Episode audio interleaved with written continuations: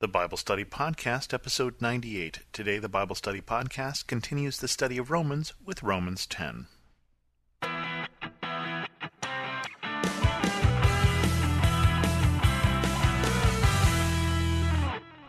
Welcome to the Bible Study Podcast. I'm your host, Chris Christensen. As we jump back into the book of Romans, we're again dealing with the issue of Christ as a sacrifice. And the author continues.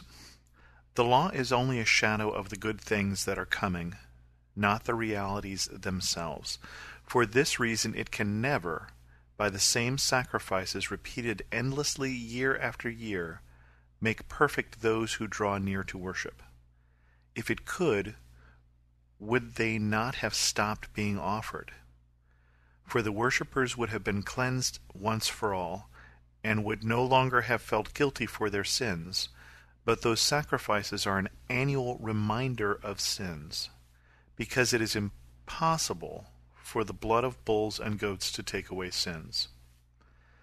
So the author is leading up to this issue of Christ as sacrifice and says, look at the sacrificial system, basically. Look at how every year they continue to do sacrifices and he says that basically that continuity, that fact that they continue to do it, is itself an argument that this system was incomplete. Remember, he's writing to a Hebrew audience, and so he's writing to an audience that he's trying to move from one system to the other. He is potentially writing to people who are not yet Christian, but he is certainly trying to emphasize where Christ is compared to this old sacrificial system. And so he says, notice how that if it had worked, if the blood of goats, if the blood of bulls had been sufficient to take away our sins, to take away our guilt, then we would have stopped. We would have some years said, hey, that, that did it. That sacrifice finally cleansed us, and therefore we don't need to do this anymore. That's the argument, at least, that he is making. Therefore, when Christ came into the world, he said, Sacrifice and offering you did not desire, but a body you prepared for me, with burnt offerings and sin offerings, you were not pleased. Then I said, Here I am, it is written about me in the scroll, I have come to do your will, O God. First he said, Sacrifices and offerings, burnt offerings and sin offerings you did not desire, nor were you pleased with them although the law required them to be made. Then he said, Here I am, I have come to do your will. He set aside the first to establish the second. And by that will we have been made holy through the sacrifice of the body of Jesus Christ once for all. And so the author is quoting here from Psalm 40, verses 6 through 8. And he's quoting this not particularly well known passage here but it's a passage here that says that even though the law required the sacrifice and the offerings, that that's not what God desired. Well, that's an odd thing, but it is consistent with a number of places in the Old Testament where it's saying that there is something more that's desired than just these sacrifices. Isaiah goes into great depth about that you can't just go through the motions of sacrifice and not give yourselves. And this particular verse here from Psalms is written in the first person and seems to say, the author is saying here, that there's a change. He's interpreting this as a prophetic section of Scripture from the Old Testament here, where the author then becomes Jesus, he's saying. And the author is saying, starting with, sacrifices are what you didn't desire, but here I am. I have come to do your will. That there is a change from the sacrificial system to something new that the author of Psalm 40 was prophesying, was looking forward to in this case. Prophesy usually means to speak forth what God is saying. In this case, it would actually be to look into the future. And the author continues Day after day, every priest stands and performs his religious duties. Again and again, he offers the same sacrifices, which can never take away sins. But when this priest had offered for all time one sacrifice for sins, he sat down at the right hand of God. Since that time, he waits for his enemies to be made his footstool, because by one sacrifice he has made perfect forever those who are being made holy. Couple interesting things in there. One, obviously, we're talking about Jesus at this point, who finishes that sacrifice once for all and then sits down, takes a break because it's done. We don't need to keep redoing this over and over again. And waiting for his enemies to be made his footstool. So there's a time of waiting here before Jesus comes again. And one of the interesting things I thought in this particular section was because by one sacrifice he has made perfect forever those who are being made holy. Interesting choice of cases in this sentence that teaches us something about the Christian life. Because of Christ's sacrifice, once for all, done, we are made perfect, complete. Not being made perfect, but made perfect. He has made perfect, past, past tense. Those who are being made holy. There are two different things going on in our lives. One is we were redeemed by Jesus, as we talked about last week, which means in the eyes of God, we are perfect. When he looks at us, he sees Jesus. We are covered with his blood, and basically our sins have been put on his account and then dealt with. So we are made right with God. But at the same time, we said last week, he loves us as we are, but he loves us enough not to leave us as we are. And therefore, we're still being made holy. We are not perfect, but we are reckoned to God as perfect against Jesus' account. But he is dealing with that other part. He is making us like him, he is making us holy. And so that's the role and the job of the Holy Spirit, that sanctification that we talk about, that being made holy. And that is ongoing. That is not a past tense complete. We weren't we weren't covered with Christ's blood and therefore made perfect and made holy, but we were made perfect and being made holy. Interesting the way the author expressed that. The Holy Spirit also testifies to us about this. First, he says, This is the covenant I will make with them. After that time, says the Lord, I will put my laws in their hearts, and I will write them on their minds. Then he adds, Their sins and lawless acts I will remember no more. And where these have been forgiven, there is no longer any sacrifice for sin.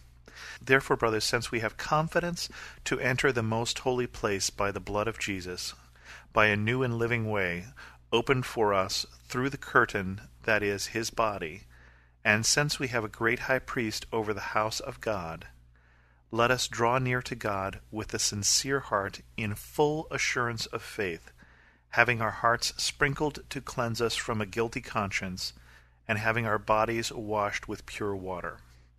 Let us hold unswervingly to the hope we profess, for he who promised is faithful and let us consider how we may spur one another toward love and good deeds. Let us not give up meeting together, as some are in the habit of doing, but let us encourage one another, and all the more as you see the day approaching.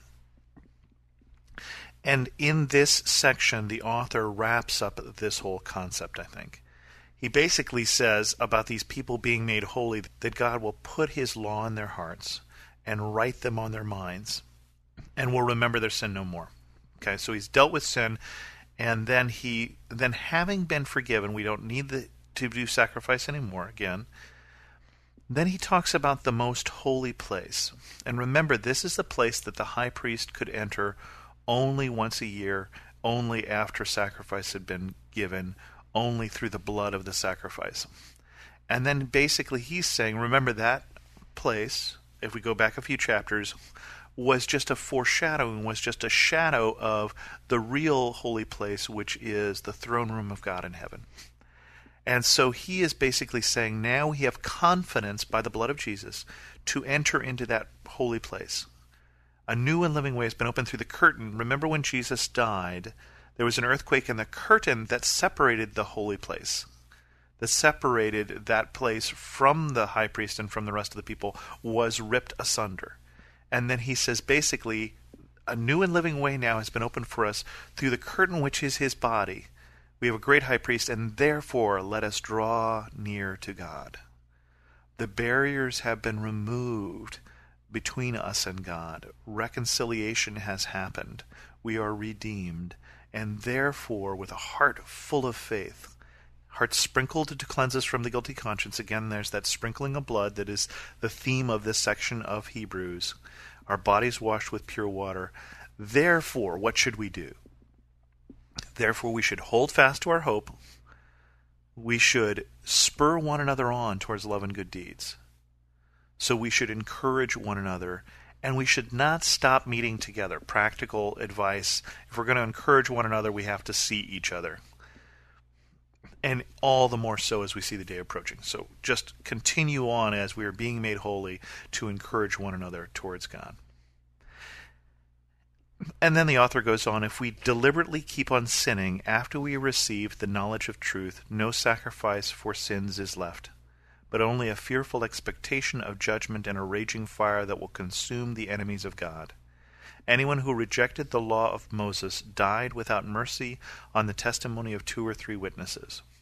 How much more severely do you think a man deserves to be punished who has trampled the Son of God under foot, who has treated as an unholy thing the blood of the covenant that sanctified him, and who has insulted the Spirit of grace?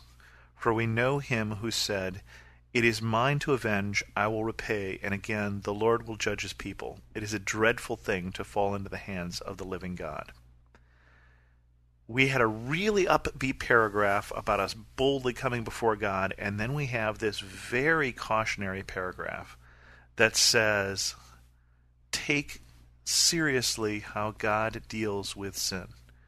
You have been given a second chance. You're, all that you have done has been wiped away.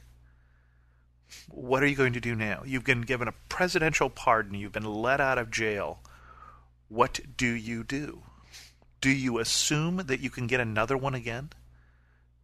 Do you assume that this is cheap grace, that it doesn't matter what you do? This is a cautionary paragraph. It is dreadful thing to fall into the hands of the living God. I personally would prefer the chapter had ended with the paragraph above. But it didn't. It says, take seriously now your relationship with God.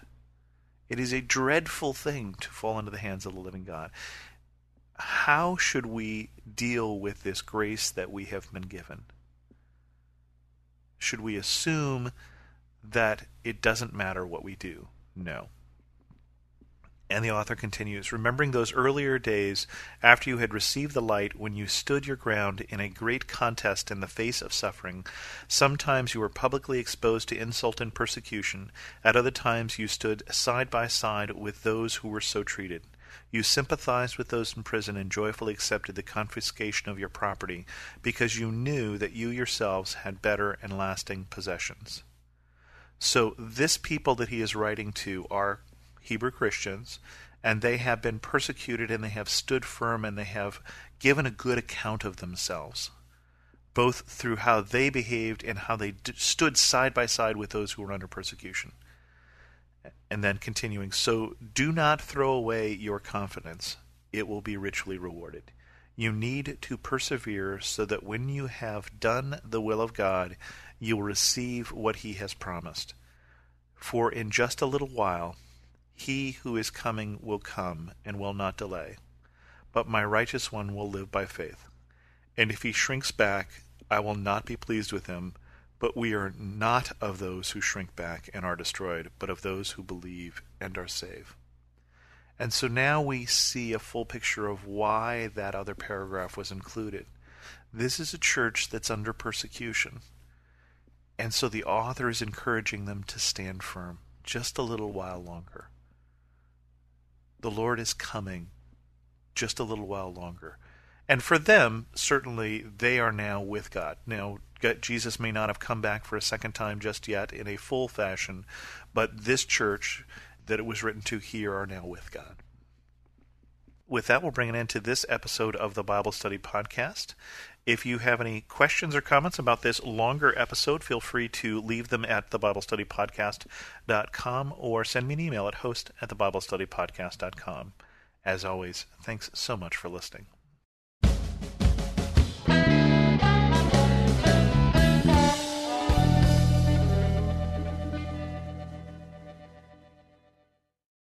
This is Perseus Poku, host of the Sound Reasoning Ministry podcast. Learn how to share and defend your faith by listening to us weekly. Subscribe at lifeaudio.com.